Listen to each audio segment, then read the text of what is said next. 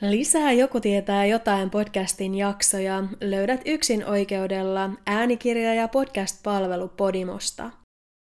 Tämän podcastin kuuntelijana pääset kokeilemaan Podimoa 45 päivän ajan täysin ilmaiseksi. Tarjouksen löydät osoitteesta podimo.fi kautta joku tietää jotain.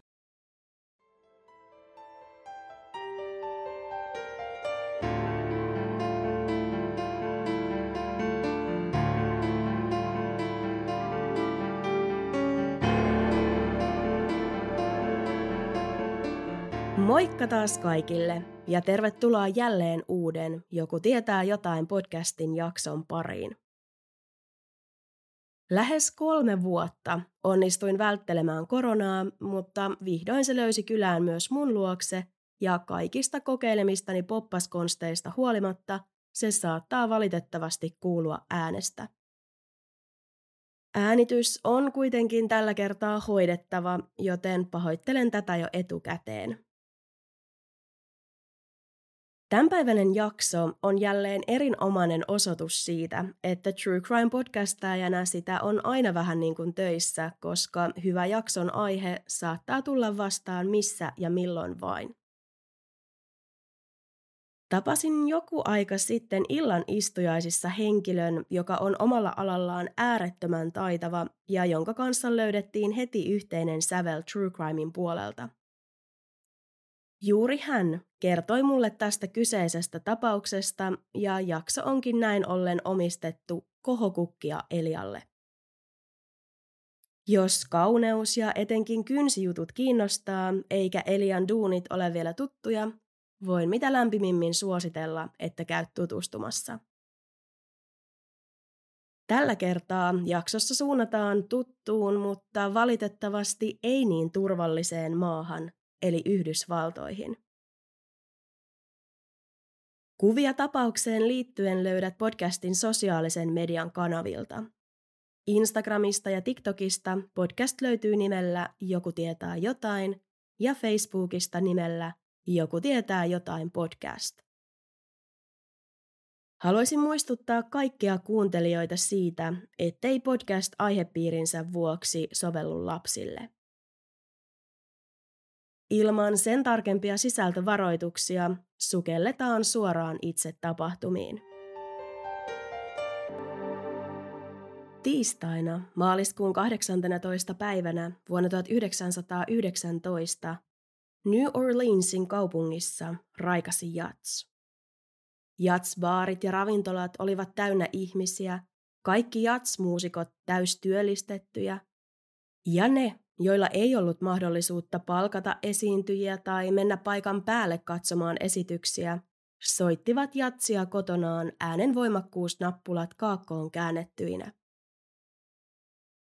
Yhdysvaltojen etelärannikolla sijaitseva Louisiana ja etenkin sen suurin kaupunki New Orleans yhdistetään voimakkaasti jatsmusiikkiin ja kaupunkia pidetäänkin oikeutetusti genren synnyinpaikkana.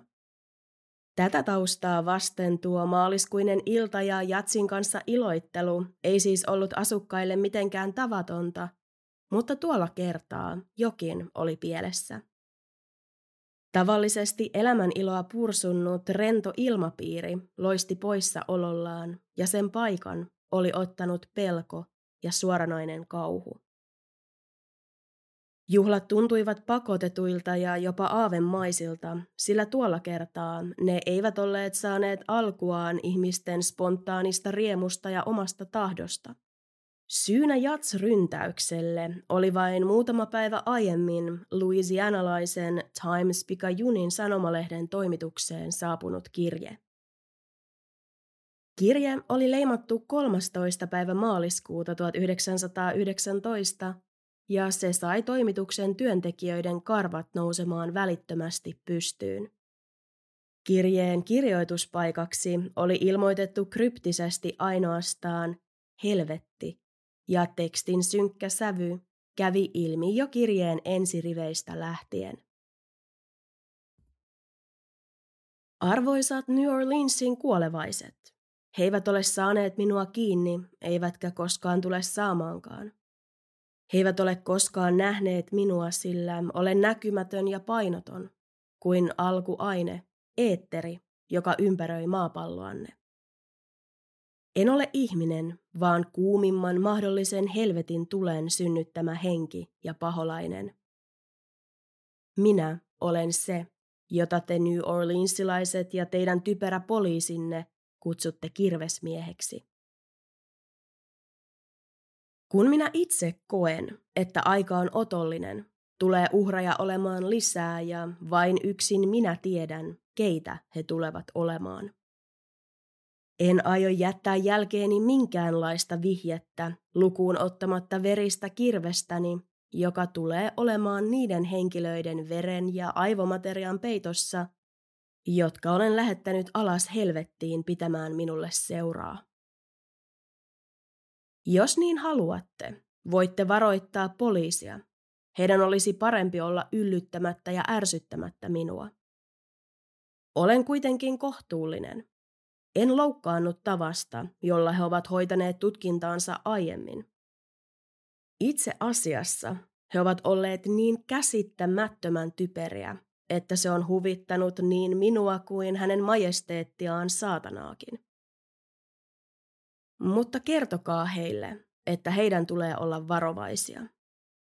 Heidän olisi parempi jättää selvittämättä mikä tai kuka minä olen, sillä mikäli he siinä onnistuvat, saa kirvesmiehen raivo heidät katumaan päivää, jona he syntyivät. En usko, että tämänkaltaiselle varoitukselle on todella tarvetta, sillä epäilen poliisin välttelevän minua, kuten he ovat tähänkin asti tehneet. He ymmärtävät kyllä oman parhaansa ja kuinka heidän kannattaa pysyä poissa harmin tieltä. Epäilemättä te New Orleansin asukkaat pidätte minua mitä kamalimpana murhaajana, jota toki olen, mutta olisin voinut olla huomattavasti kamalampi, mikäli olisin niin päättänyt.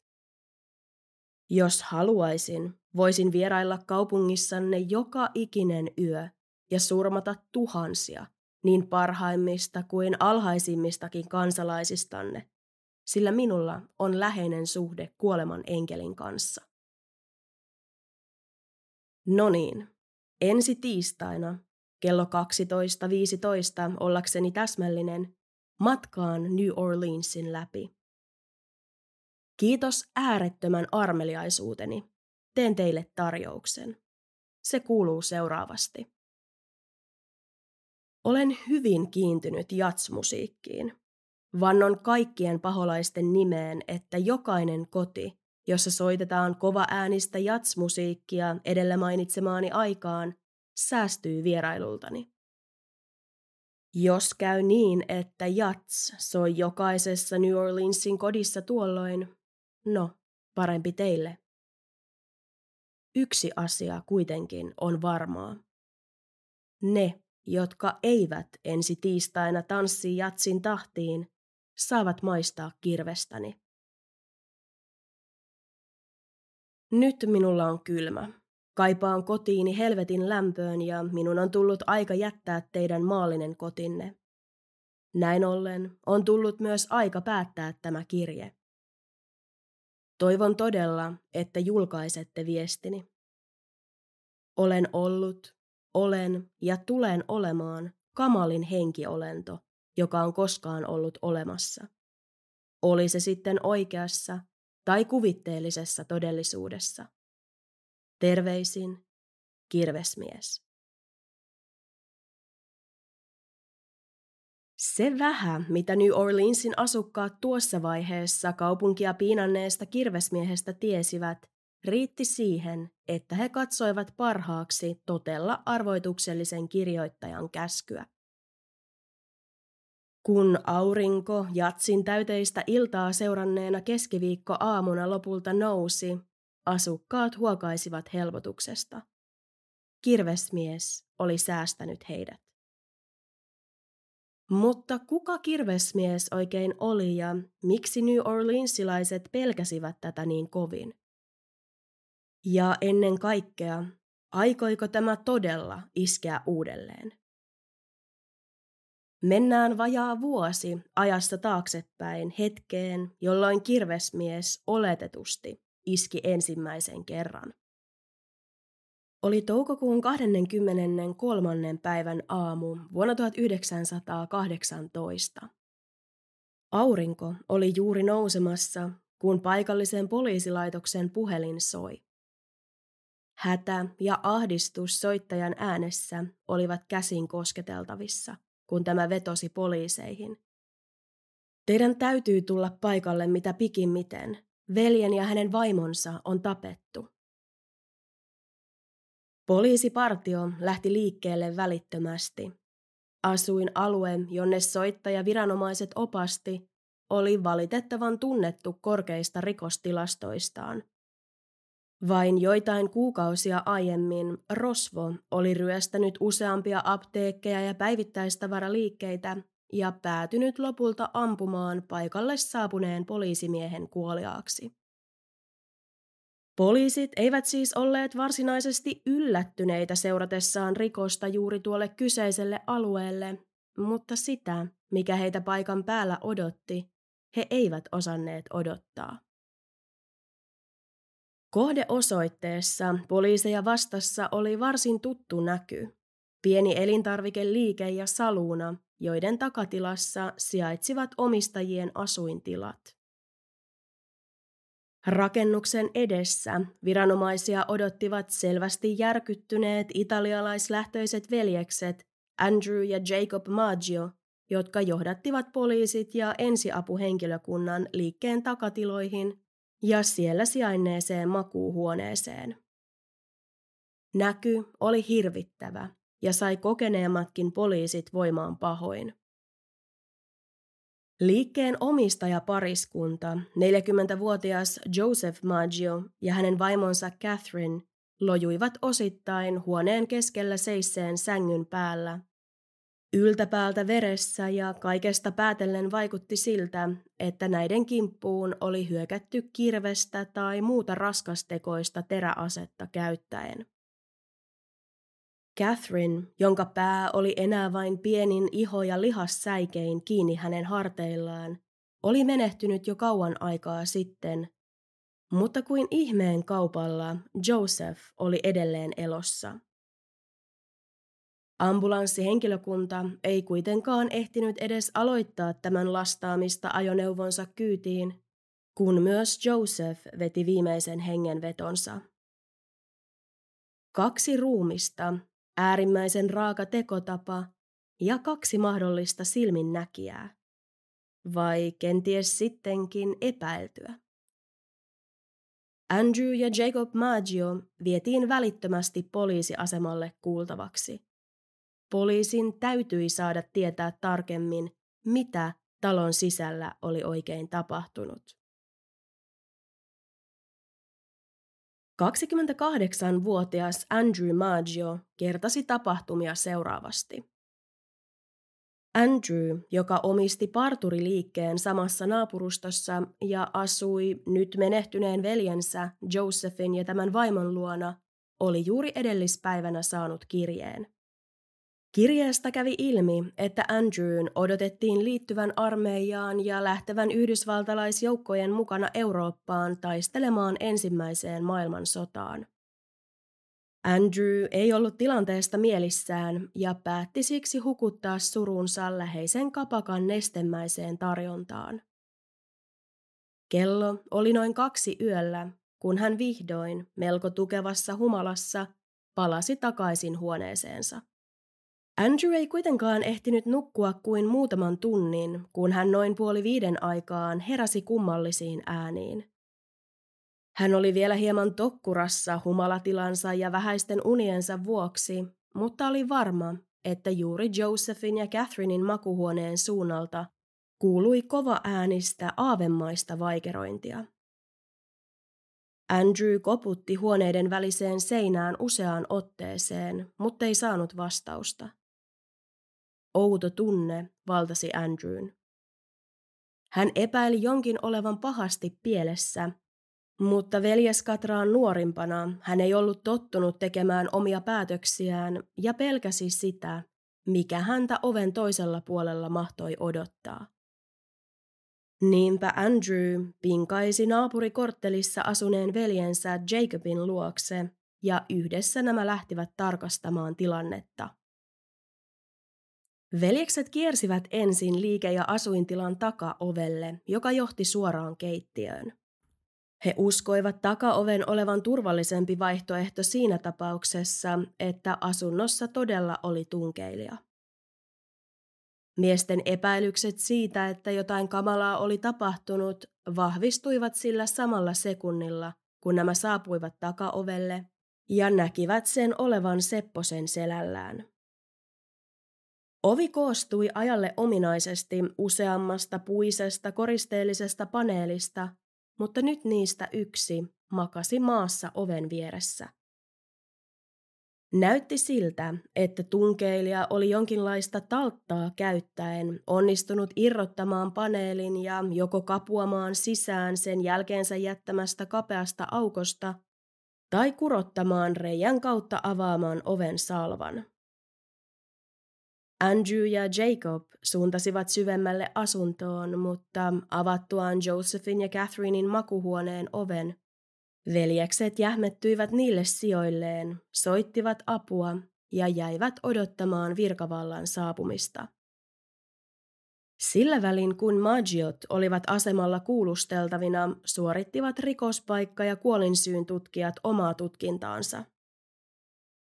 Joseph oli löydetty sängystä, Catherine puolestaan tämän jaloista lattialta ja jäljet viittasivat siihen, että molempien kaulat oli viilletty auki mahdollisesti partaveista käyttäen. Viereisestä kylpyhuoneesta tutkijat löysivät lisäksi surma-aseen, verisen kirveen, joka osoittautui pariskunnan omaksi.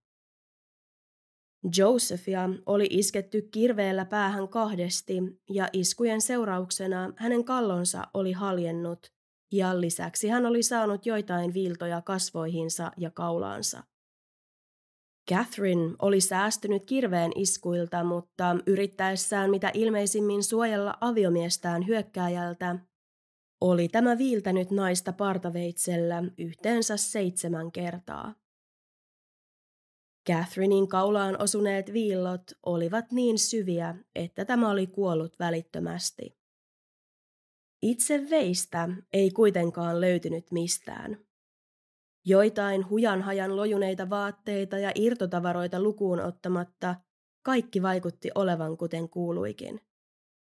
Veljekset osasivat kertoa, ettei Josephilla ollut tapana säilyttää suuria summia rahaa kotonaan, ja koska arvokkaita korujakaan ei ollut viety, poliisit eivät uskoneet hyökkäyksen motiivina olleen ryöstön. Mutta mistä sitten oikein oli kyse? Maggiot olivat hyvin tyypillinen maahanmuuttajaperhe, joka oli rantautunut Louisianaan muiden mukana joitain kymmeniä vuosia aiemmin paremman tulevaisuuden ja amerikkalaisen unelman perässä. Joseph oli jättänyt Italian taakseen ensin ja lähettänyt perheelleen säännöllisesti rahaa niin kauan, että nämä olivat saaneet säästettyä riittävästi voidakseen seurata veljään Atlantin toiselle puolelle. Saavuttuaan New Orleansiin veljekset olivat kaikki perustaneet omat yrityksensä, tienasivat oman elantonsa ja olivat näin ollen myös paikallisten silmissä pidettyjä, niin sanottuja kunnon kansalaisia. Joseph ja Catherine oli hyvin tavallinen, onnellinen ja ahkera pariskunta, joka työskenteli seitsemän päivää viikossa ja oli hyvin tarkka rahoistaan. Heidän omistamansa elintarvikeliikkeen kanta-asiakkaat kuvailivat magioita suorastaan ylistävin adjektiivein, eivätkä poliisit löytäneet yhtäkään syytä sille, miksi joku olisi halunnut vahingoittaa näitä. Tapaus muuttui aina vain salaperäisemmäksi, kun eräs poliiseista törmäsi kummalliseen viestiin, joka oli kirjoitettu liidulla katukivetykseen noin korttelin päässä rikospaikalta.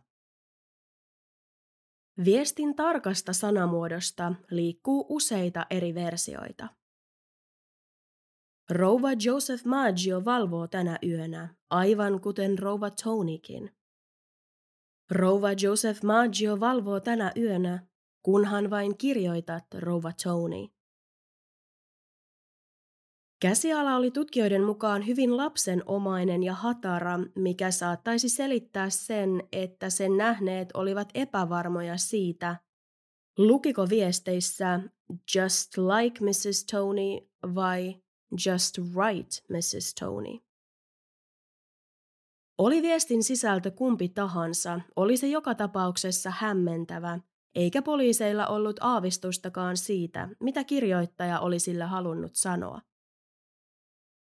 Oliko kirjoittaja sama henkilö kuin hyökkääjä? Kuka oli rouva Tony? Oliko kyseessä varoitus? Vai oliko kyseessä vain harvinaisen huonon maun omanneen ulkopuolisen tehtailema käytännön pila? Ennen kuin viranomaiset ehtivät syventyä viestiin sen enempää, otti tutkinta uuden käänteen. Nuori nainen löysi Maggioiden naapuritalon pihamaalta verisen partaveitsen ja ilmoitti löydöstään poliisille. Partaveitsessä oli melko tunnistettava mustakeltainen varsi ja poliisi uskoikin partaveitsen tuovan ratkaisun tapaukseen. Mikäli he vain löytäisivät partaveitsen omistajan, nappaisivat he samalla varmasti itse surmaajankin. Poliisit katsoivat parhaaksi kiertää lähialueen parturiliikkeitä ja selvittää, tunnistaisiko joku niiden työntekijöistä veitsen. Ei mennyt kauaakaan, kun näin tapahtui. Erään parturiliikkeen työntekijä kertoi poliisille, että oli nähnyt työnantajansa vievän veitsen kotiinsa, ainakin väitetysti teroitettavaksi, vain joitain päiviä aiemmin. Työnantaja ja näin ollen veitsen omistaja oli itse Andrew Maggio. Vainajan veli ja ensimmäinen rikospaikalle saapunut henkilö. Partaveitsi oli poliisin silmissä vain viimeinen niitti Andrewn syyllisyydelle. Mies oli herättänyt viranomaisten epäilykset heti alusta alkaen.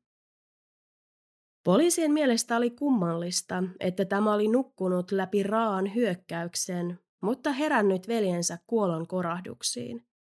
Puhumattakaan siitä, ettei Andrew ollut rynnännyt auttamaan tätä välittömästi, vaan oli päättänyt ensin juosta naapuriin hakemaan Jacobin. Kun poliisit vielä Andrewn tavaroita läpikäydessään löysivät paidan, jossa oli haalean punainen, verta muistuttava tahra, pitivät he tapausta käytännössä ratkenneena. Sanonta, älä nuolaise ennen kuin tipahtaa, piti kuitenkin tälläkin kertaa paikkansa. Paidassa ollut veritahra osoittautui punaviineksi. Työntekijä, joka kertoi tunnistaneensa partaveitsen Andrewn omistamaksi, perui lausuntonsa.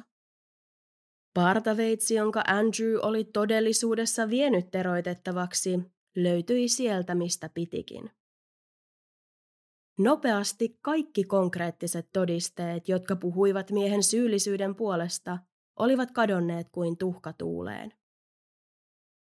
Andrew, jota oli kielletty osallistumasta veljensä hautajaisiin, oli surun murtama ja vakuutteli syyttömyyttään poliiseille kerta toisensa jälkeen.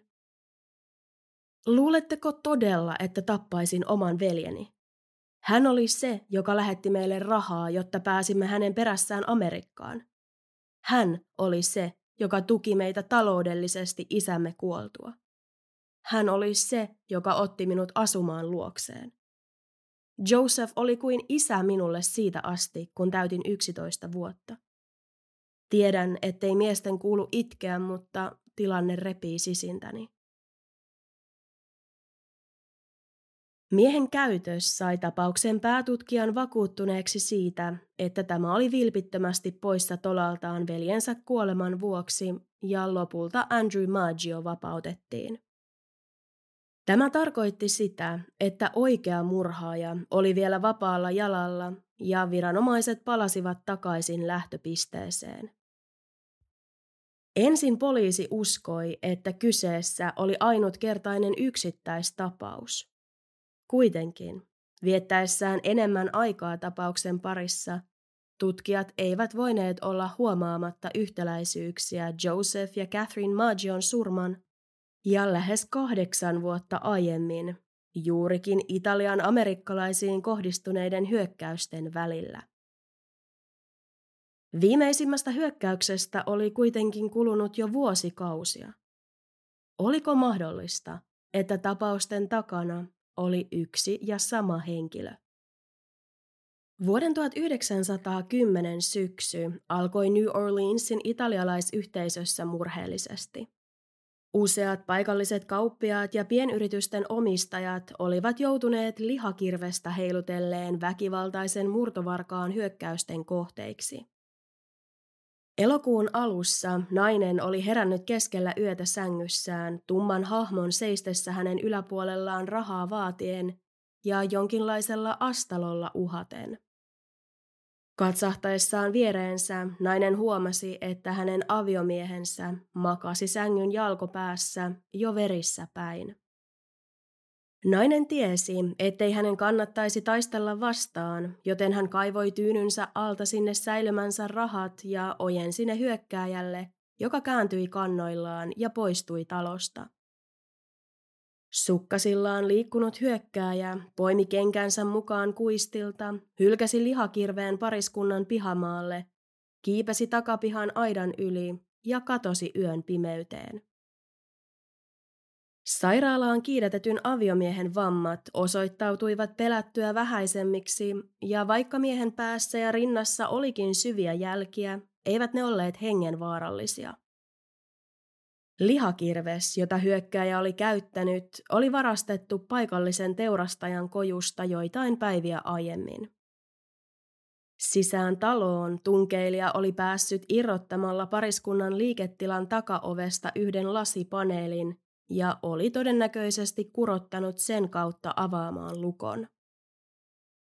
Aivan kuten Maggiotkin, pariskunta asui liiketilansa takaosassa eikä tässäkään tapauksessa teolle vaikuttanut olevan minkäänlaista motiivia. Mikäli hyökkääjä todella oli pelkästään rahan tai arvotavaran perässä, miksei tämä ollut ryöstänyt liiketilaa, josta saatu saalis olisi kaiken lisäksi ollut huomattavasti suurempi? Miksi herättää nukkuva pariskunta ja ottaa riski kiinni jäämisestä? Ensin poliisit uskoivat, että tunkeilija oli yksinkertaisesti vain joko tyhmä, hullu tai päihteiden vaikutuksen alaisena, eikä siksi ollut osannut toimia järkevästi. Seuraavien kuukausien aikana vastaavanlaiset, hyvin väkivaltaiset ja lihakirvestä apuna käyttäen toteutetut iskut piinasivat New Orleansin asukkaita nimenomaan tuolla yhdellä ja samalla alueella. Uhreiksi valikoituivat poikkeuksetta juurikin italialaislähtöiset pienyrittäjät ja useimmiten näiden arvotavarat oli jätetty niille sijoilleen. Poliisin oli pakko harkita sitä mahdollisuutta, että hyökkäysten perimmäiset syyt olivat vähintäänkin poliittisia, mutta hyvin todennäköisesti rasistisia. Asukkaat odottivat kauhuissaan kirvesmieheksi nimeämänsä hirviön seuraavaa iskua, eivätkä voineet olla pohtimatta, milloin hirviö vaatisi ensimmäisen kuolon uhrinsa. Ensimmäisen hyökkäyksen uhriksi joutunut nainen oli nimittäin kuvaillut tunkeilijan olemuksesta suorastaan huokuneen murhanhimoisuuden ja hänen mukaansa oli vain ajan kysymys, milloin olisi ensimmäisen kuolemantapauksen vuoro. Valitettavasti kesäkuussa 1911 tuo ennustus kävi toteen. Kesäkuun 26. päivän iltana 26-vuotias italialaistaustainen kauppias Joseph Davi ja hänen raskaana ollut vasta 16-vuotias vaimonsa Mary menivät tavalliseen tapaansa melko aikaisin nukkumaan, sillä kauppa piti avata jälleen varhain seuraavana aamuna. Pariskunnan makuuhuoneen ovi oli rikki eikä siksi pysynyt kunnolla kiinni, joten Joseph viritti siihen omatekoisen hälyttimen. kasan tyhjiä lasipulloja, jotka kaatuisivat kolisten lattialle, mikäli joku yrittäisi yöllä sisään heidän huoneeseensa. Josephilla oli lisäksi revolveri turvanaan yöpöydällään juurikin murtovarkaiden varalle. Aseesta ei kuitenkaan tuona yönä ollut apua. Joseph ja Mary heräsivät siihen, että tumma hahmo seisoi heidän sänkynsä vieressä, vaatien paria luovuttamaan rahansa tälle. Mary jähmettyi kauhusta eikä kyennyt vastaamaan, liikkumisesta puhumattakaan. Ilmeisesti tästä hermostuneena tunkeilija tarttui pöydällä olleeseen raskaaseen posliinimukiin ja iski sillä Marya kasvoihin. Mary menetti tajuntansa ja jäi makaamaan niille sijoilleen. Kun hän vihdoin heräsi, ei hän uskaltanut hievahtaakaan, sillä pelkäsi, että tunkeilija palaisi ja satuttaisi häntä uudelleen. Vasta kun huolestuneet vakiasiakkaat saapuivat ihmettelemään kiinni ollutta kauppaa, Mary uskalsi nousta ylös, jolloin tilanteen vakavuus selvisi kaikille. Joseph Davy makasi verestä kastuneella sängyllään katkonaisesti hengittäen. Oli ihme, että mies oli ylipäätään elossa. Josephin kallo oli pirstaleina ja osa miehen aivoista selvästi näkyvissä. Kuin ihmeen kaupalla Joseph sinnitteli elossa vielä yli vuorokauden ennen kuin vihdoin menehtyi saamiinsa vammoihin. Kuolinsyy tutkijat epäilivät, että vammat oli aiheutettu milläs muullakaan kuin lihakirveellä. Rikospaikalta ei tällä kertaa kuitenkaan löytynyt surmaasetta eikä mitään muutakaan vihjettä. Lasipullot, jotka Joseph oli asettanut oven taakse hälyttimeksi, seisoivat siistissä rivissä makuuhuoneen oven vieressä. Ansa ei ollut toiminut toivotulla tavalla. Mary, joka selvisi hyökkäyksestä vähäisin vammoin, ei järkytykseltään muistanut kaikkia yksityiskohtia, mutta pystyi kuitenkin antamaan poliisille joitain tuntomerkkejä tekijästä. Hänen mukaansa kyseessä oli ollut pitkä valkoihoinen mies, jonka parta oli siististi ajeltu. Mies oli puhunut englantia neutraalilla aksentilla ja tällä oli ollut päällään työmiehen vaatteet, sininen neulepaita ja mustat housut. Mary epäili, että tämä oli ollut liikkeellä paljain jaloin tai mahdollisesti sukkasillaan, sillä ei ollut kuullut miehen askeleita. Maryn kuvauksen perusteella poliisi oli varma, että kyseessä oli sama henkilö kuin se, joka oli edellisenä syksynä herättänyt kauhua paikallisten keskuudessa. Poliisi kuitenkin törmäsi jälleen samaan kysymykseen. Miksi kirvesmies hyökkäsi juuri italialaisten pienyrittäjien ja kauppiaiden kimppuun? Louisianaan ja New Orleansiin saapui 1800-luvun lopulla suorastaan valtava aalto italialaisia ja erityisesti sisilialaisia maahanmuuttajia. Osavaltion sokeriruokoplantaasit ja muut viljelmät olivat nojanneet vahvasti tummaihoiseen halpaan työvoimaan, mutta sisällissodan jälkeen nämä olivat lähteneet kohti pohjoista ja länttä etsimään uutta suuntaa elämälleen. Italialaistyöläisten aalto saapui paikallisten viljelijöiden kannalta näin ollen kreivin aikaan. Arvioidaan, että 1800-luvun lopulla Louisianaan saapui yhteensä 100-300 000 italialaista, joita pidettiin yleisesti ottaen ahkerina ja vähän tyytyväisinä. Siis kaikin puolin äärimmäisen hyvinä työntekijöinä viljelijöiden näkökulmasta katsottuna. Italialaiset tunnettiin kuitenkin myös erittäin tarkkoina rahan käyttäjinä ja monet heistä näkivätkin mahdollisuutensa tulleen. He tienasivat Amerikassa huomattavasti enemmän kuin kotimaassaan ja säästämällä olisi heidän mahdollista tulevaisuudessa perustaa oma yritys. Näin tapahtuikin ja ennen pitkää New Orleansiin oli syntynyt Italian amerikkalaisten oma kaupungin osa, niin kutsuttu Little Palermo, jonka joka nurkalla oli menestyviä suutariliikkeitä, partureita ja elintarvikekauppiaita. Monien onnistui siis saada itselleen palaa kaikkien Yhdysvaltoihin muuttaneiden himoitsemaa amerikkalaista unelmaa, ja tämä ei ollut kaikkien mieleen. Italialaisyhteisön jäseniä ei pidetty juurikaan tummaihoisia parempina siitä yksinkertaisesta syystä, että nämä olivat suostuneet työskentelemään paikallisilla sokeriruokoplantaaseilla. Se teki heistä automaattisesti kakkosluokan kansalaisia, eikä heitä sen vuoksi nähty valkoisina tai ainakaan valkoihoisten arvoisina – Tämä asenne johti paikoin hyvinkin ennakkoluuloiseen suhtautumiseen ja räikeään katkeruuteen niiden keskuudessa, jotka eivät halunneet nähdä italialaistyöläisten menestyvän. Poliisi alkoikin epäillä, että kenties New Orleansin kirvesmieheksi nimetty hyökkääjä olikin esimerkiksi pohjoiseurooppalaiset juuret omannut matalaluokkainen työntekijä, joka oli kateellinen siitä, että italialaiset olivat onnistuneet vaurastumaan ja pärjäsivät paremmin kuin hän itse. Teoria tuki se tosiasia, että Joseph Davy oli nuoresta iästään huolimatta erityisen menestynyt ja oli onnistunut taistelemaan tiensä aina ylempään keskiluokkaan asti.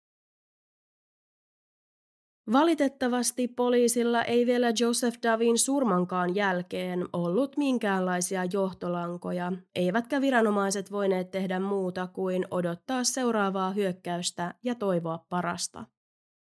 Tapauksen päätutkijat olivat varmoja, että kirvesmies iskisi uudelleen.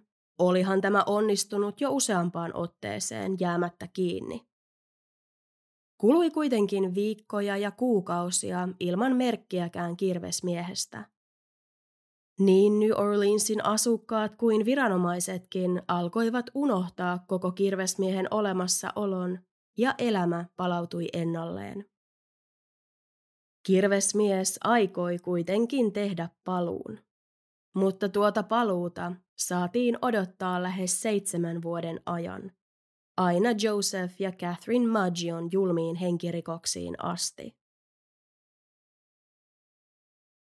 Väkivaltaiset kuolemat ja rikokset eivät olleet mitenkään ennenkuulumattomia sattumuksia New Orleansissa, mutta Maggioiden raaka surma toukokuussa 1918 oli ensimmäinen suoranainen teurastus sitten kirvesmiehen edellisen uhrin Joseph Davin jälkeen. Sen myötä kävi myös selväksi, että kirvesmies nautti teatraalisuudesta, halusi jättää jälkeensä karmaisevan verisen näyn ja oli siksi valinnut surmaaseekseen juuri kirveen ja partaveitsen kaltaisia aseita. Hänellä oli esimerkiksi juuri Joseph Davin tapauksessa ollut mahdollisuus surmata mies tämän omaa käsiasetta käyttäen, mutta oli päättänyt toisin. Asukkaat, jotka lehdistön avustuksella olivat yhdistäneet menehtyneiden italialaiskauppiaiden tapaukset toisiinsa, spekuloivat niitä loputtomiin. Kuka, miksi ja miten? Tosiasia oli kuitenkin se, että viikko Maggioiden surman jälkeen poliisin tutkinta oli parhaimmillaankin vain hataralla pohjalla – Viranomaiset olivat laskeneet Andrew Maggion vapaaksi, eikä heillä ollut muita johtolankoja tai epäiltyjä. Varsinkaan nyt, kun vaikutti siltä, että tapaus oli huomattavasti oletettua mutkikkaampi. New Orleansin italialaisyhteisö oli ymmärrettävästi hermostunut ja vaati toimia. Syksyn 1910 hyökkäykset, Joseph Davin ja nyt Maggioiden murhat eivät jättäneet heitä rauhaan. Paikallisten pelot eivät olleet turhia, kun vain noin kuukausi Maggioiden murhan jälkeen kirvesmies iski uudelleen. Kesäkuun 26. päivä vuonna 1918 aamulähetyksiään paikallisille kauppiaille toimittanut leipuri pysäytti vankkurinsa puolalaisen maahanmuuttajan 60-vuotiaan Louis Pesumerin omistaman elintarvikeliikkeen eteen. Leipuri vilkaisi kelloaan ihmetellen. Hän oli paikalla tavalliseen aikaansa, mutta liike oli hiiren hiljainen. Ikkunaluukut olivat suljettuina ja ovet teljetty kiinni. Leipuri koputteli aikansa liikkeen etuoveen, kiersi liikkeen taakse ja huuteli ovenraosta sisään, mutta ei saanut vastausta. Lopulta resuisen näköinen Louis Bessumer saapui avaamaan oven, verivana kasvoja pitkin valuen. Besumer kertoi hämmästyneelle leipurille, että oli tapahtunut jonkinlainen onnettomuus. Varmistettuaan, ettei miehellä ollut hengenhätää, leipuri rynnisti Besumerin ohi sisään taloon tarkastamaan tämän vaimon, Harriet Anna Lowin kunnon. Nainen makasi talon toisen makuuhuoneen sängyssä verenpeitossa, aivan tajunnan rajamailla. Verijäljet johtivat makuuhuoneesta käytävän kautta talon kuistille saakka, ja sieltä poliisit saapuessaan tekivät jo tavalliseksi muodostuneen löydön. Kuistilla lepäsi vanhan aikainen lyhytvartinen kirves, jonka ruosteinen terä oli yltä päältä veressä. Kumpikaan uhreista ei osannut kertoa tarkalleen, mitä oli tapahtunut. Tuntomerkeiksi he eivät osanneet sanoa muuta kuin, että kyseessä oli suurikokoinen vaaleaihoinen mies. Poliisien huomion kiinnitti kuitenkin se, että siinä missä Harriet Anna Lowin kasvot jäisivät lukuisten iskujen seurauksena pysyvästi epämuodostuneiksi, ei Louis Pesumeria ollut isketty kirveellä kuin kerran silmän yläpuolelle. Aiemmissa tapauksissa raivo oli kohdistettu nimenomaan miehiin. Tämä kerta oli siis osin erilainen. Louis Besumer selvisi hyökkäyksestä, mutta Harriet Anna Lowe menehtyi joidenkin viikkojen kuluttua. Kului jälleen kuukausi ilman uusia hyökkäyksiä ja ilman uusia johtolankoja, kunnes elokuun viidentenä päivänä vuonna 1918 kirvesmies oli ainakin oletetusti jälleen liikkeellä. 28-vuotias Mary Schneider oli laittanut lapset nukkumaan ja painunut itsekin yöpuulle hänen aviomiehensä suunnatessa vielä yövuoroon satamalaiturille. Kuitenkin, kun Mary seuraavan kerran heräsi ja katsoi ympärilleen, ei hän nähnytkään omaa tuttua makuuhuonettaan. Hänen ympärillään hääräilivät sairaanhoitajat ja poliisit, jotka kyselivät häneltä, oliko hän nähnyt miestä, joka oli pahoinpidellyt hänet. Mary oli hämillään. Pahoinpidellyt? Mistä nämä ihmiset oikein puhuivat? Pian tapahtumien todellinen kulku selvisi hänelle. Mary Schneiderin sisar oli keskellä yötä kuullut meteliä Maryn makuuhuoneen suunnalta. Kiirehdittyään auttamaan tätä oli sisar löytänyt Maryn sängystä tajuntansa menettäneenä, ilkeän näköinen syvä haava otsassaan ja hampaat palasina. Rikospaikkatutkinnan aikana selvisi, että Mary oli mitä ilmeisimmin pahoinpidelty sängyn vieressä olleella raskaalla lampulla ja pieni metallirasia, jossa Maryn aviomies säilytti käteistä, loisti poissaolollaan. Poliisista vaikutti siltä, että kyseessä oli tavanomainen asuntomurto ja murtovaras oli säikähtänyt kenties unissaan liikehtinyttä Marya, tarttunut ensimmäiseen käden ulottuvilla olleeseen esineeseen, lyönyt sille naista ja ottanut jalat alleen. New Orleansin lehdistö ja asukkaat puolestaan vetivät tilanteesta omat johtopäätöksensä. Kirvesmies iskee jälleen, lehtien otsikot kirkuivat heti uutisten levittyä, vaikka hyökkääjän modus operandi olikin ollut täysin erilainen kirvesmiehen aiempiin hyökkäyksiin verrattuna. Poliisikaan ei kuitenkaan voinut kieltää sitä, että Schneiderien vajasta puuttui kirves ja sen lisäksi toisenlainen kirves oli tuona samana yönä ilmestynyt Schneiderien naapurien pihamaalle. Oliko siis kuitenkin mahdollista, että myös Mary oli tekotavan erilaisuudesta huolimatta joutunut kirvesmiehen uhriksi? Oliko kirves ollut varattu Maryn aviomiestä varten ja hylätty siinä vaiheessa, kun tunkeilija huomasi, ettei mies ollutkaan kotona? Kukaan ei tiedä varmasti. Seuraavaa hyökkäystä ei kuitenkaan tarvinnut odottaa kauaa. 10. elokuuta, eli vain muutama päivä Mary Schneiderin pahoinpitelyn jälkeen, 15-vuotias Pauline makasi sängyssään kykenemättä nukahtamaan. Pauline tiedosti, että hänen perheensä oli italialainen ja omisti pienen elintarvikeliikkeen, eikä nuori tyttö voinut olla pelkäämättä, että he saattaisivat hyvin olla kirvesmiehen seuraava kohde. Pauline jakoi huoneen 13-vuotiaan sisarensa kanssa ja yritti olla herättämättä tätä kääntyillessään turhautuneena sängyssään.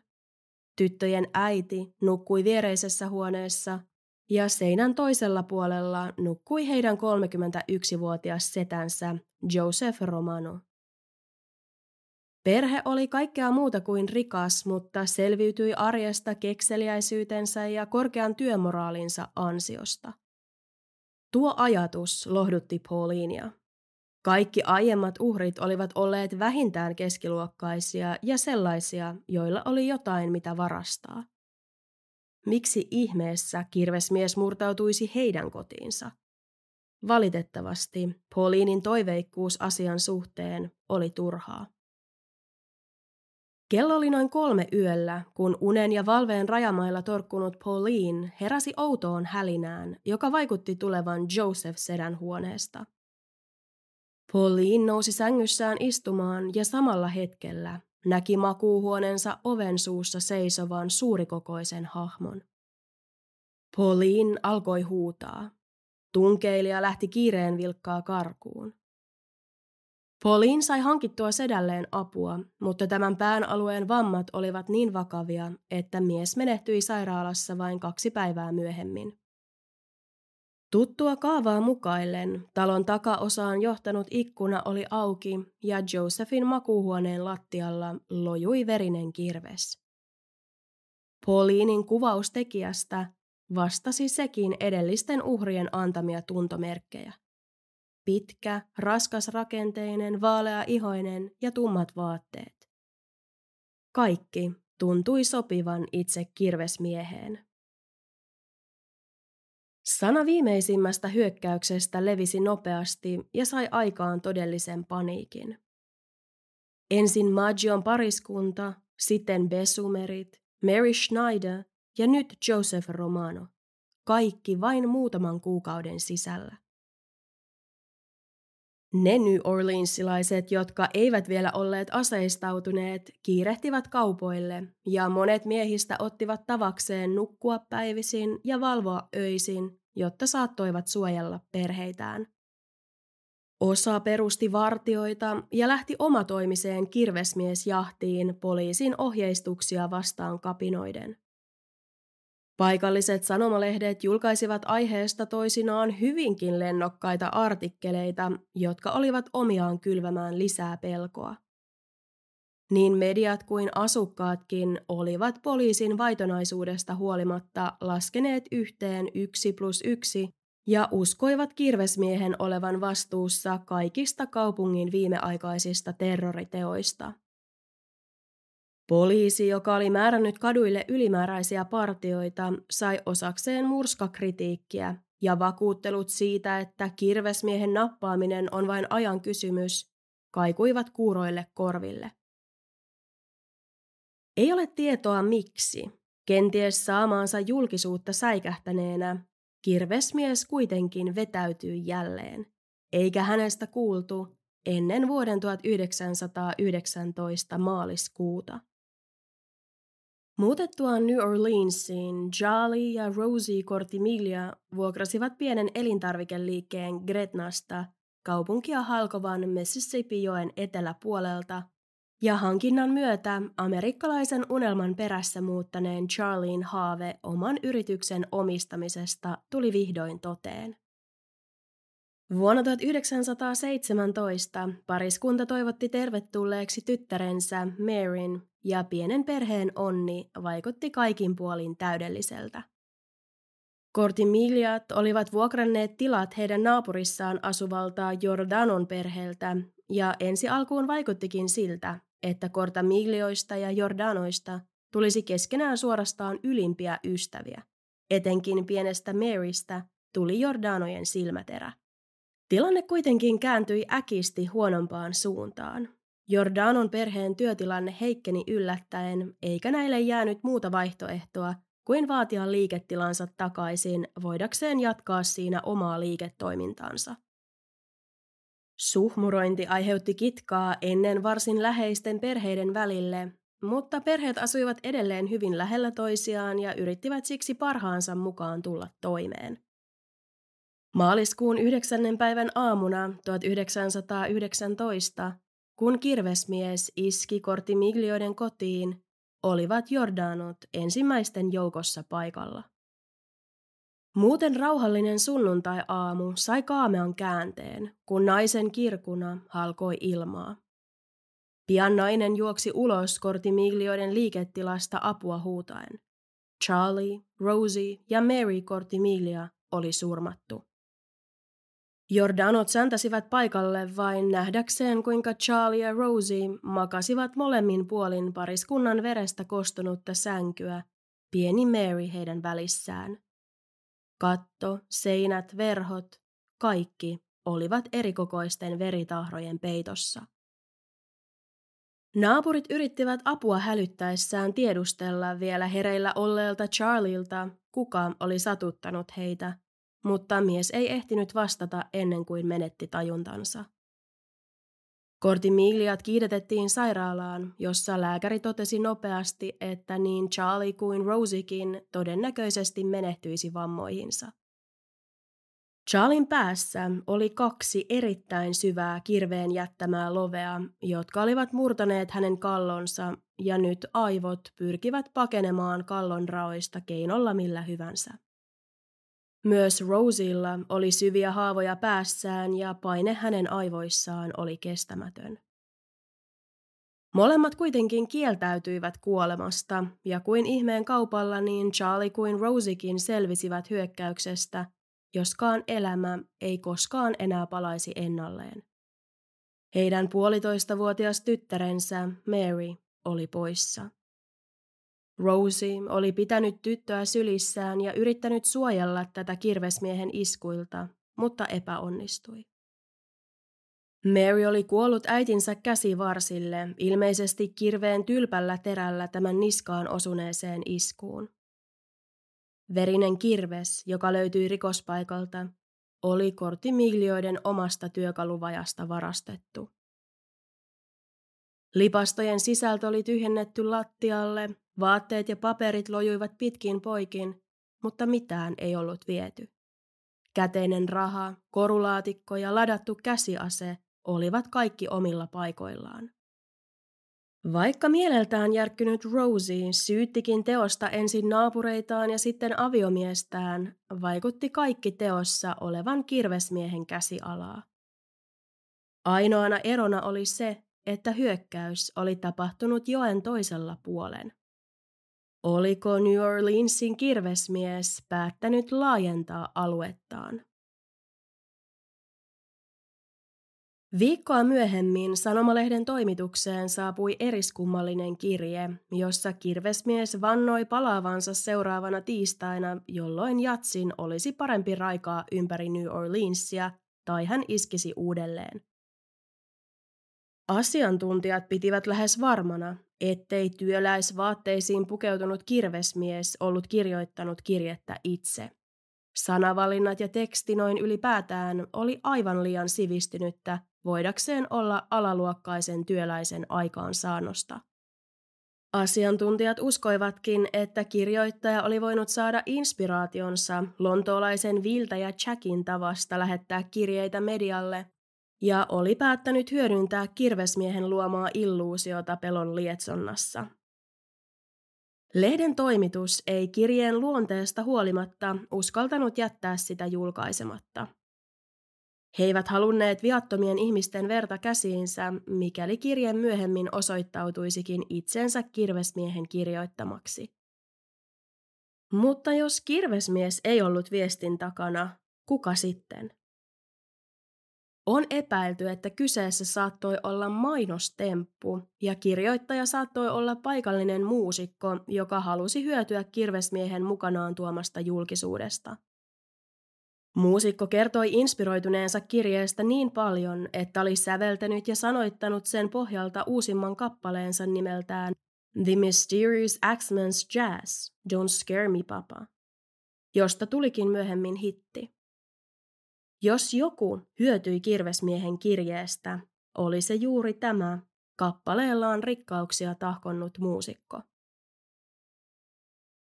Oli kirje aito tai ei, ei yksikään kaupungin asukkaista uskaltanut jättää siinä mainittua ehtoa toteuttamatta, ja niin koko New Orleansin kaupunki tanssi jatsin tahtiin tuona tiistaina 18. maaliskuuta 1919. Asukkaiden suureksi helpotukseksi kukaan ei ollut seuraavana päivänä menettänyt henkeään.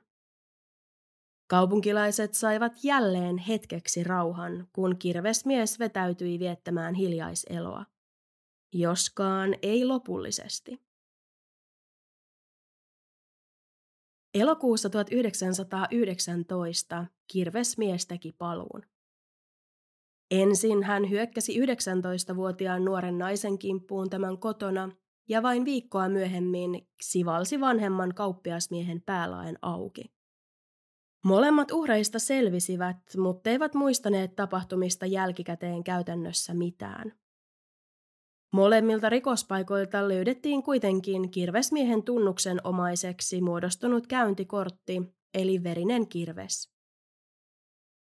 Erinäisiä hyökkäyksiä tai ainakin niiden yrityksiä raportoitiin seuraavien viikkojen aikana siellä täällä, mutta niiden todenperäisyyttä ei ole pystytty vahvistamaan. Mike ja Esther Pepitoneen kohdistunut isku puolestaan oli totisinta totta. Lokakuussa 1919 sirkus oli kaupungissa ja Pepitonien omistama elintarvikeliike sijaitsi sopivasti juuri sen kujan varrella, jota pitkin nuoret ja vanhat suuntasivat nauttimaan sirkuksen tarjoamista iloista. Ajanjakso oli siis varsin tuottoisa pariskunnalle, joskin se tarkoitti hyvin pitkiä ja raskaita työpäiviä. Sunnuntaina 26. lokakuuta Mike ja Esther Pepitone kävivät rankan työviikkonsa jälkeen ansaitulle levolle puolen yön aikoihin. Esther kuitenkin heräsi vain hieman myöhemmin avunhuutoihin. Ensin hän luuli uneksivansa, mutta äänet muuttuivat hetki hetkeltä voimakkaammiksi, ja kun hän vihdoin avasi silmänsä, näki hän vieressään maanneen ja vaikeroineen verisen Maikin.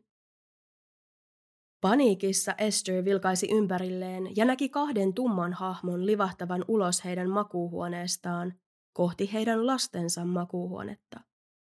Esther alkoi huutaa täyttä kurkkua, jolloin pariskunnan 11-vuotias tytär heräsi, onnistui pakenemaan talosta ja yhytti kadulla kotimatkallaan olleen sheriffin.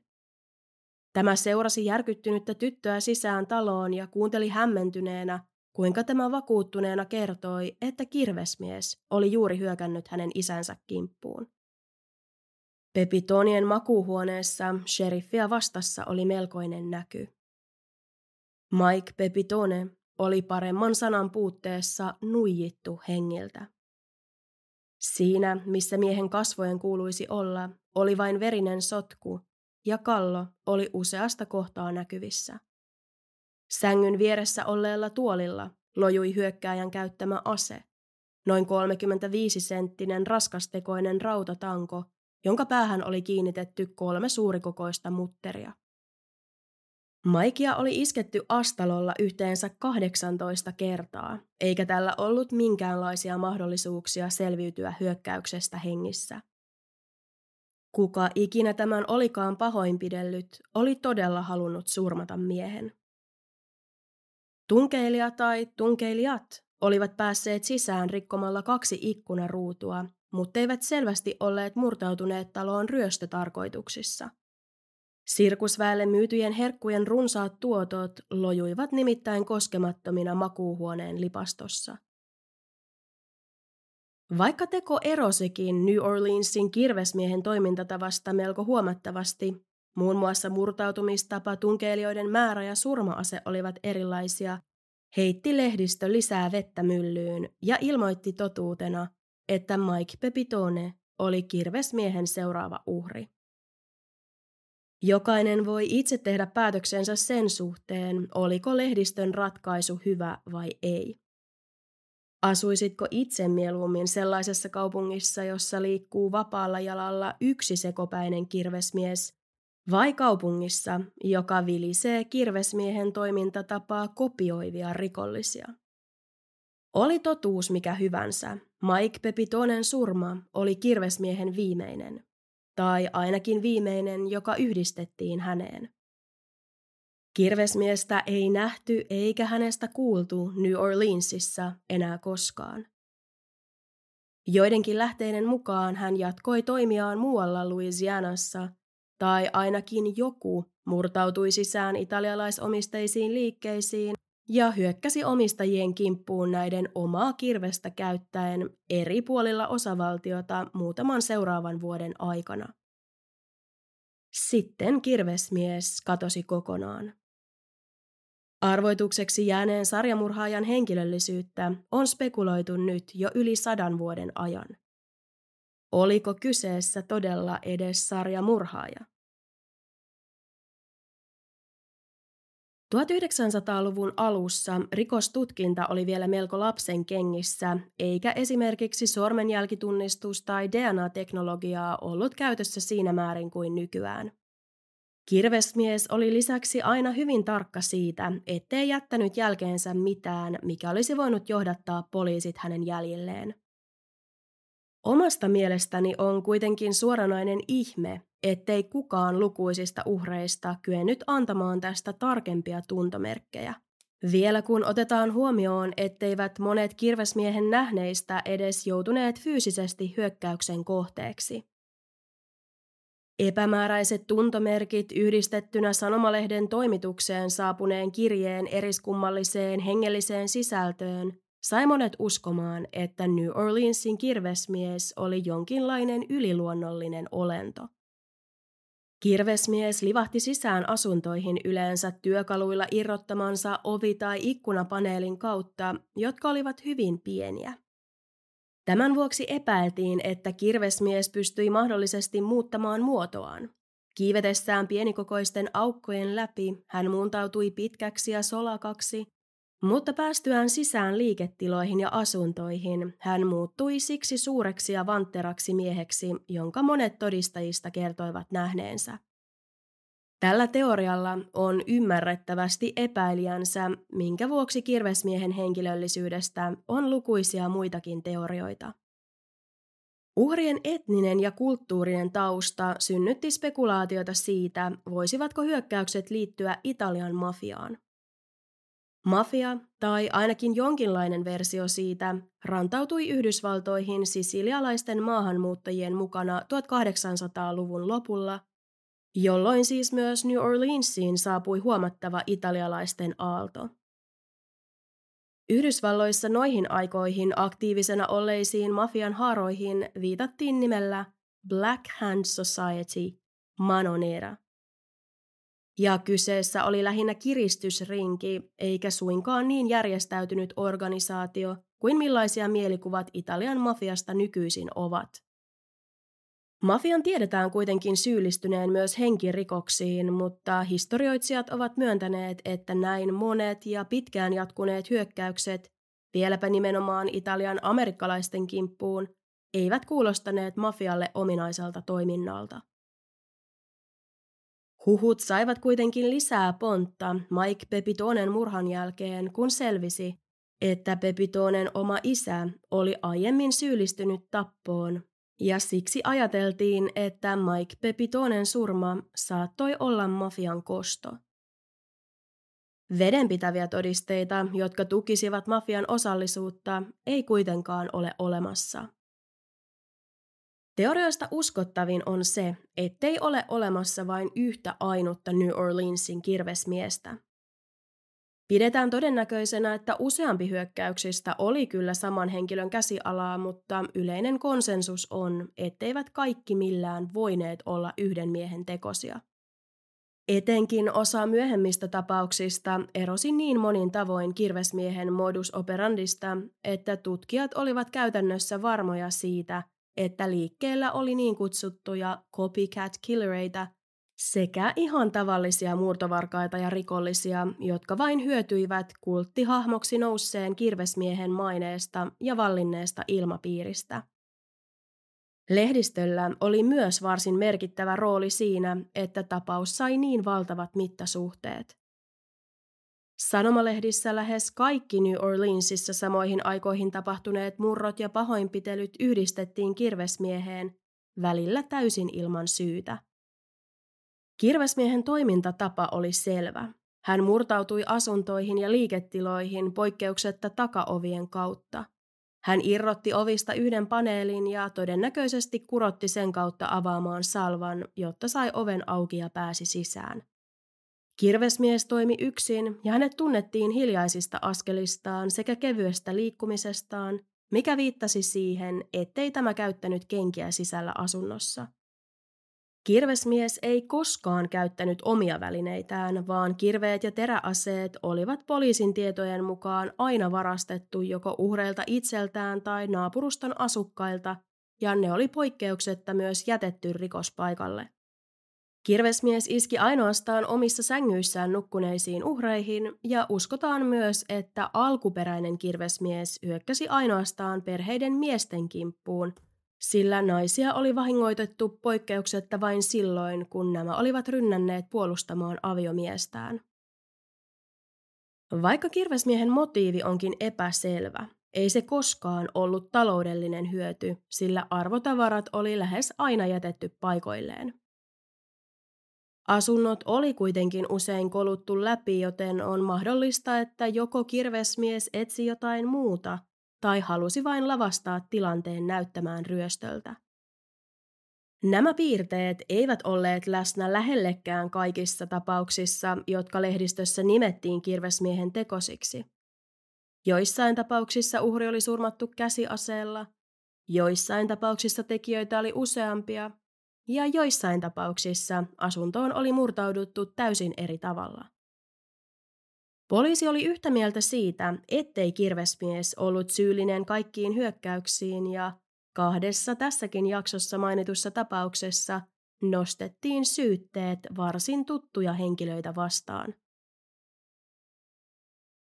Ensimmäinen tapaus, joka ei vaikuttanut kirvesmiehen tekosilta, oli puolalaiskauppias Louis Besumerin ja tämän vaimoon Harriet Anna Lowin kohdistunut hyökkäys. Ensinnäkin oli tiedossa, ettei pariskunnan yhteiselämä ollut ruusuista ja nämä muun muassa nukkuivat eri makuuhuoneissa. Mikäli hyökkääjä oli todella ollut kirvesmies, olisi tämän ollut erittäin helppo pahoinpidellä pelkästään Besumer ilman, että miehen vaimo olisi välttämättä edes herännyt. Toisekseen Harriet Anna Lowia oli isketty kirveellä tämän ollessa talon kuistilla, josta nainen oli jotenkin onnistunut hoiperella sänkyynsä. Kolmannekseen, kun leipuri oli aikaisin aamulla saapunut paikalle, nähnyt tilanteen ja vaatinut Louis Besumeria soittamaan poliisille, oli mies vastustellut ja vaatinut paikalle ainoastaan lääkäriä. Miksi? Oliko miehellä jotain salattavaa? Louis Besumerin erikoinen käytös teki hänestä poliisin silmissä epäilyn ja pian tutkijat saivatkin selville mielenkiintoisia asioita tämän menneisyydestä. Poliisi löysi miehen kotoa salaperäisiä kirjeitä, jotka oli kirjoitettu muun muassa jidishiksi, venäjäksi ja saksaksi, ja kun miehen vaimo lisäksi kertoi poliisille, että Besumer oli todellisuudessa saksalaislähtöinen, alkoivat viranomaiset epäillä, että kenties Louis Besumer olikin osa saksalaista vakoja rinkiä. Ensimmäisen maailmansodan ollessa käynnissä ei tuo väite ollut ollenkaan niin absurdi kuin miltä se kenties nykyisin kuulostaa. Myöhemmin Harriet Anna Lowe suoraan syytti Besumeria natsivakojaksi ja ilmaisi epäilyksensä siitä, että hänen oma miehensä saattoi hyvinkin olla se, joka hänet pahoinpiteli. Louis Besumer pidätettiin noin kuukausi hyökkäyksen jälkeen ja tuomittiin vankilaan murhasta. Hän ehti istua tuomiotaan yhdeksän kuukauden ajan ennen vapautumistaan ja syytteiden perumista. Epäilykset miehen syyllisyydestä eivät kuitenkaan koskaan ole täysin hälvenneet. Charlie, Rosie ja Mary Kortimiglian tapauksessa puolestaan nostettiin syytteet keitäs muitakaan kuin perheen naapurissa asuneen Jordanojen perheen isää ja poikaa vastaan. Perheiden väliset suhteet olivat liiketoimisuhmuroinnin takia viilentyneet ja lisäksi Jordanot olivat olleet ensimmäisten joukossa rikospaikalla, mikä oli omiaan lisäämään epäilyksiä. Rikoksen motiivi ei selvästi ollut taloudellinen, sillä mitään arvokasta ei ollut viety, ja poliisi totesikin melko suorasanaisesti uskovansa, että ainoa syy niin hirvittävälle teolle oli kosto. Kaikki naapurustossa tiesivät perheiden välisistä riidoista ja monet epäilivät, että Jordanot olivat halunneet kortimiglioista eroon jo pidemmän aikaa ja olivat nyt hyödyntäneet kirvesmiehen aiheuttamaa kaaosta niin tehdessään. Viisi päivää hyökkäyksen jälkeen, kun pahoin loukkaantunut Rosie alkoi palata tajuihinsa, hän kertoi poliisille, että hänet ja hänen perheensä pahoinpidelleet miehet olivat 68-vuotias Jorlando Jordano ja tämän 17-vuotias poika Frank. Tai ainakin näin poliisit väittivät. Enemmistö kortimiglioista kuulustelleista poliiseista oli siinä käsityksessä, ettei uhreilla ollut aavistustakaan siitä, kuka tekijä oli, sillä näin pariskunta oli useampaan otteeseen kuulusteluissa itse sanonut. Oliko Rosin muisti alkanut palailemaan vai kävikö poliisien kokema paine rikosten selvittämisestä liian kovaksi ja nämä turvautuivat kyseenalaisiin keinoihin? Oli syy mikä hyvänsä, lopulta Jorlando ja Frank Giordano pidätettiin ja vietiin oikeuden eteen pienen Mary Miglian murhasta ja Charlin ja Rosien murhan yrityksistä syytettyinä. Oikeudenkäynti oli pitkä ja raskas ja sen päätteeksi molemmat miehistä todettiin syyllisiksi. Isä Jorlando viettäisi loppuelämänsä vankilassa ja poika Frank tuomittiin hirtettäväksi. Kuitenkin lähes vuosi oikeudenkäynnin jälkeen Rosie tunnusti valehdelleensa, ja koska hänen lausuntonsa oli ainoa varsinainen todiste miehiä vastaan, molemmat Jordanoista vapautettiin. On kuitenkin olemassa myös yksi ulkopuolinen henkilö, jota pidetään varsin vahvana kandidaattina kirvesmieheksi. Esther Pepitone, joka oli viimeinen oletetun kirvesmiehen hyökkäyksestä selvinnyt, muutti tapahtumien jälkeen Los Angelesiin ja meni uusiin naimisiin. Esterin ensimmäisen aviomiehen kuoleman toisena vuosipäivänä erikoisen yhteensattuman kautta Esterin uusi aviomies katosi jäljettömiin. Esther muisteli tämän hieman ennen katoamistaan sanoneen, että oli tehnyt bisneksiä miehen kanssa, joka tunnettiin muun muassa nimellä Joseph Mumfrey. Mumfreyn on väitetty olleen mafian jäsen ja johtaneen New Orleansissa toiminutta kiristysrinkiä, jonka kohteena olivat nimenomaan Italian amerikkalaiset. Joseph Mumfrey meni väitetysti tapaamaan Esteria joulukuussa 1921 vaati tältä rahaa ja uhkasi tappaa naisen samalla tavalla kuin oli aikoinaan tappanut tämän aviomiehenkin. Tämä oli Esther Pepitonelle merkki siitä, että Mumfrey oli itse kirvesmies, ja niinpä Esther tappoi Mumfreyn ampumalla tätä seitsemän kertaa. Monet ovat yhä edelleen varmoja siitä, että Joseph Mumfrey oli kirvesmies, mutta ainakin tapa, jolla tämän elämä tuli päätökseensä, on mitä todennäköisimmin urbaani legenda. Asiaan perehtyneet toimittajat ja kirjailijat ovat todenneet, ettei historiankirjoissa ole minkäänlaista mainintaa Mumfrey-nimisen henkilön kuolemasta ainakaan tällä tavalla, eikä myöskään Esther Pepitonen pidätyksestä tai mahdollisesta tuomiosta. Tarina sai alkunsa huolimattomasta uutisoinnista ja se sai myöhemmin siivet, koska ihmisillä oli psykologinen tarve saada uskottava ja ymmärrettävä selitys kirvesmiehen rikoksille. Kirvesmiehen tai kirvesmiesten todellinen henkilöllisyys on näin ollen yhä tänäkin päivänä arvoitus. Sen lisäksi, ettei kukaan tiedä, kuka New Orleansin kirvesmies oikein oli, ei kukaan myöskään tunnut tietävän, miksi hän teki mitä teki. Oliko kyseessä rasismia? Jonkinlainen paatunut viha Italian amerikkalaisia ja näiden menestystä kohtaan? Oliko kirvesmies ihastunut uhriensa vaimoihin ja halusi raivata miehet tieltään saadakseen mahdollisuuden näiden kanssa? Vai pitikö hän miehiä uhkana omille liiketoimilleen ja hankkiutui näin mahdollisista kilpailijoistaan eroon? On jopa ehdotettu, että kirvesmiehen perimmäiset motiivit liittyivät jatsmusiikkiin. Kunnia ensimmäisestä jats-levytyksestä kuuluu italialaislähtöiselle muusikolle, joskin genre oli syntynyt etelän tummaihoisten keskuudessa. Saattoiko tässä olla syy sille, miksi kirvesmies kantoi kaunaa Little Palermon asukkaille?